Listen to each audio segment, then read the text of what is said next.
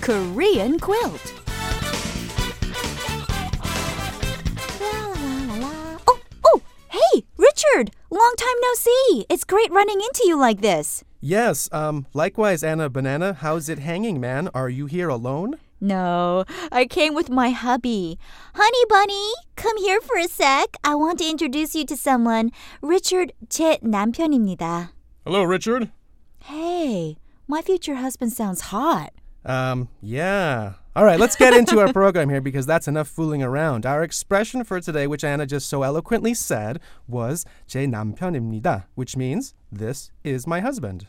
All you have to do is remember the word 남편. 남편 means husband. Okay, so that would be me then, right? That's right. 남편, husband. Uh-huh. 남편. 제 남편입니다. Great. So then, how could I introduce my ball and chain, otherwise known as my wife?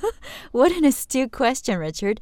Just substitute the word 남편 with wife. Wife in Korean is 아내. I kind of like waifu, but we'll try this one anyway. 제 아내입니다.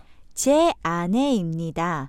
When you want to introduce your hubby, say 제 남편입니다. All right, and when you want to introduce your wife, say 제 아내입니다. Very simple expression today. Just memorize the words for husband and wife. Right, so wife here, 아내, and husband, 남편.